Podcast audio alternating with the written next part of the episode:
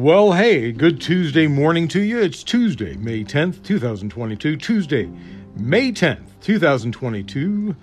Uh, Slava Ukraine, Heroyam Slava. Uh, uh, Lake Mead.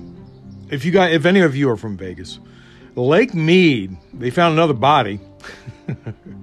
I mean, these bodies have been there for for 40, 50 years. But um, because of global warming, uh, this lake. It's in between uh, Hoover Dam and uh, Las Vegas. It supplies Las Vegas its water. Uh, you've been uh, you've been drinking human remains. I'm sure it's processed, and you have nothing to worry about. Apparently, this body, the body found last week. It turns out that whoever it was was shot in the head, execution style. Eh, something to do with the mafia in Las Vegas. Uh, which they were heavily involved in. Um, they won't find out who killed Bugsy Siegel. That happened in um, in uh, Beverly Hills, actually, at his uh, home in Beverly Hills, right on the edge of Beverly Hills, actually. So, um, PVTV, Political Views TV podcast. That's what you Google to find me. Uh, tell your friends to Google Political Views TV podcast. I'll show up right at the top of the search. You know, one of the houses that Bugsy Siegel used to own, um, before the one that where he was killed, uh, was uh, owned by Madonna at one point. Uh, she painted candy stripes on the side of her uh, uh, of her driveway because she had this huge driveway that went up to the hill, and then she flew trees in to cover her house so nobody could see in. um, this was up by the Hollywood sign. And the neighborhood was in an uproar with the candy stripes on her driveway. Anyway, um, li- little known news that's absolutely worthless for anything we're talk. Uh, I'm I'm going to talk about, but this is going to be a short uh, podcast um, because I, I guess since the house was off last week, not a whole lot of stuff is going on.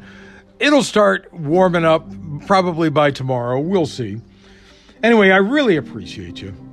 Uh, um, I, I, every day I appreciate it. It's very nice of you to come. Uh, if you can, please bring someone with you today or tomorrow. That would be very, very nice of you. Uh, tweet to me your questions, insights, or come fight with me at Cyberclops, C Y B E R C L O P S. Uh, send an enemy to me. Again, I was fighting with people this morning about that tweet from more than two weeks ago. It's insane. uh, next on the agenda for Putin. Excuse me, I feel like I swallowed a bucket of sand or something. Uh, likely Odessa. That's what I'm thinking. And I've been uh, talking about Odessa for quite some time. Uh, to get Odessa, Russia will um, swallow up the entire shore of the Black Sea, all of Ukraine's. Ukraine's entire southern border with the sea all that would be left uh, would be an 80 mile portion under Moldova that will be easily taken if they take Odessa because uh, uh, it's it's it, will be it, will be cut off from the rest of the country. Uh, it'll be cut off from the rest of Ukraine because Moldova is in between that portion uh, and Russia if they get that far. This is what Russia wants. They want all the Black Sea. How long have I been saying that? They took the Sea of Azov. That's what uh, Mariupol uh, was for. Ukrainian, um, hmm, yeah. With that, Russia's border will extend to Romania, and Ukraine will be surrounded and forced to give up. They won't have their ports, they won't be able to get arms. Uh, I mean, they can still go through Poland, but that's much more difficult than what they're doing right now. It really is time for NATO to get into this war. I, I'm sorry. I don't like war either. But Russia taking Ukraine is not an option. It's absolutely not an option as part of an apparent effort to disrupt s- supply lines and weapons shipments. Um, they've been bombing Odessa, missile strikes. Ukrainian officials say Russian forces have pounded away at the port of Odessa with missile strikes. The targets were unknown, but some images from Odessa suggest a mixed residential industrial area had been hit. On Sunday, 10 cruise missiles were fired at the Odessa area. Russia has used submarines to fire missiles, surface ships, and aircraft to launch missiles. 380 miles east in Mariupol uh, is Mariupol, where the last soldiers of the Azovstal steel plant are still holding out. Hopefully, so, uh, somehow, someone will be able to get to them. In recent weeks, Republicans have said that they would block aid to Ukraine because of the inclusion of COVID money in the package. Uh, so Biden has told congressional leaders to move the Ukraine aid package first, without the 10 billion in COVID-19 aid that Congress has struggled to pass for weeks. It's very simple. Republicans don't want COVID aid because they want the American people to suffer. They want the economy to suffer because then they can point to the president and say, see what happens when he's in charge, when a Democrat is in charge. That's what the Republicans do every time they obstruct. That is their plan. Just keep that in the back of your head. Senate Republicans had insisted on the two uh, moving on separate tracks, and the White House doesn't want the Ukraine package bogged down in the chamber, even though Democrats had been pushing to tie the two together over fears that the U.S. response to the pandemic could, could get a setback. Of course, it's going to get a setback because Republicans want the economy to tank. That's why they blocked Build Back Better, along with Manchin, along with Joe Manchin, that piece of crap. Uh, U.S. State Department spokesman, uh, uh, spokesperson Ned Price said yesterday, "It is a uh, uh, it is a Russian playbook that we have that we have seen turn to time and again in Crimea and eastern Ukraine. This is what Russian authorities and pro, uh, proto authorities have done in the past. They have sought to annex. They have sought to conduct sham elections to give their occupation." The, this patina of legitimacy. And our concern remains that they will attempt to do so again in, in territory in eastern Ukraine. Uh, the U.S. ambassador to the Organization for Security and Cooperation in Europe said last week that the U.S. has highly credible intelligence reports that Russia will try to annex the separatist occupied regions of Donetsk and Luhansk sometime in mid May to make it a separate country that is a puppet government. And that there are plans to create a similarly so called People's Republic in Kherson to be annexed as well. They're trying to take over the entire east, which is south of the tip of Russia's border. If you look at a map, you'll see what I mean. Uh, Biden uh, signed the Ukraine Dem- uh, Democracy Defense uh, Lend Lease Act of 2022. We talked about the Lend Lease uh, stuff last week. Uh, he signed it into law in a White House ceremony yesterday, flanked by the nation's first Ukrainian born member of Congress, Republican Representative Victoria Spartz. Biden told reporters in the Oval Office I'm signing a bill that provides another important tool in our efforts to support the government of Ukraine and the Ukrainian people in their fight to defend their country and their democracy against Putin's brutal war, and it is brutal. I want to thank members of Congress here for getting this passed and everyone who supported the bill. And the bill demonstrates the support for Ukraine is pivotal, is pivotal, uh, pivotal uh, at this moment. Uh, now that I have your attention, let's try and fix the world. We'll see if we can in this very short podcast that I'm extending with saying ridiculous things that are not needed at all.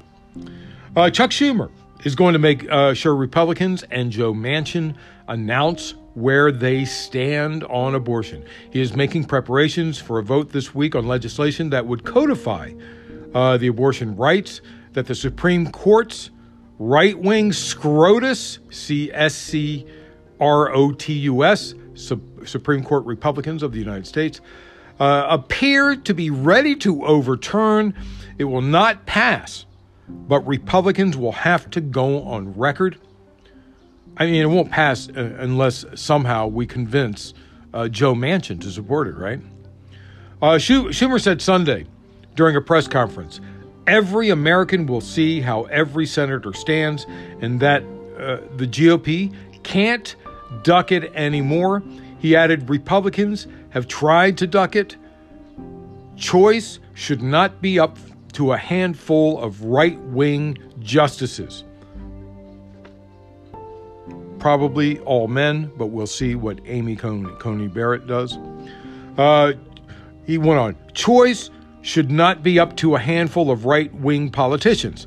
It's a woman's right, plain and simple. House Democrats, with the lone exception of right wing corrupt Representative Henry, Henry Cuellar of Texas, supported the passage of the WHPA last September, Women's Health Protection Act, WHPA. However, the bill died in the upper chamber in February when right wing Democratic uh, Senator Joe Manchin joined all 50 Senate Republicans to block the measure before it even reached the floor. That's who we have. Because the filibuster requires 60 votes to advance most legislation, the latest iteration of the WHPA is destined for the same fate unless the entire Senate Democratic caucus, including Manchin and fellow conservative Kyrsten Sinema uh, from Arizona, and Vice President Kamala Harris vote to suspend it. We have a chance.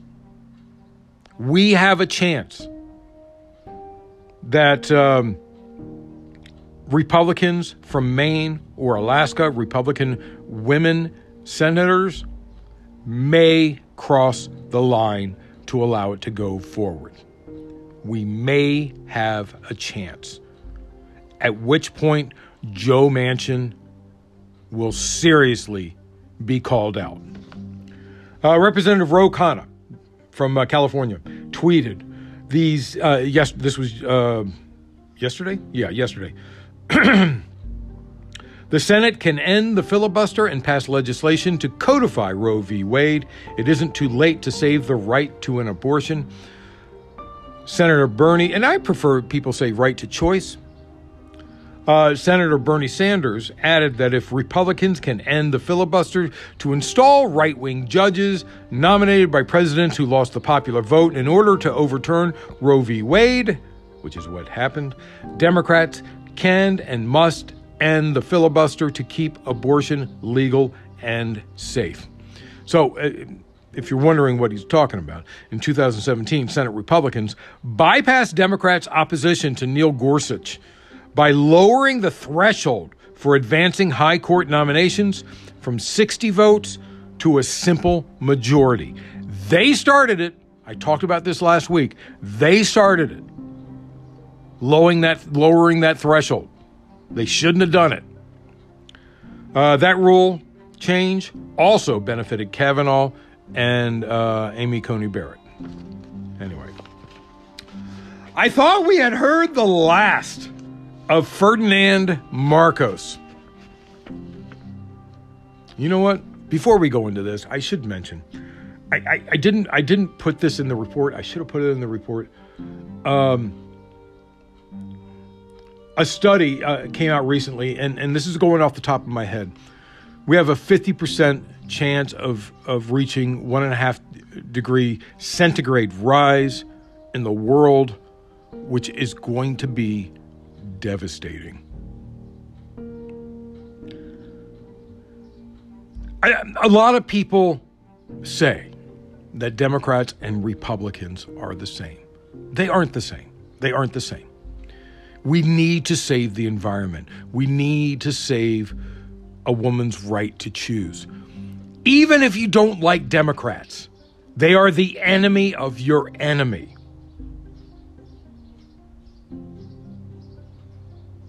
The enemy of your, your enemy is your friend. You have to vote Republicans out of office. They are destroying not just the United States, they are destroying the world. So, um, I thought we heard the last of uh, Ferdinand Marcos.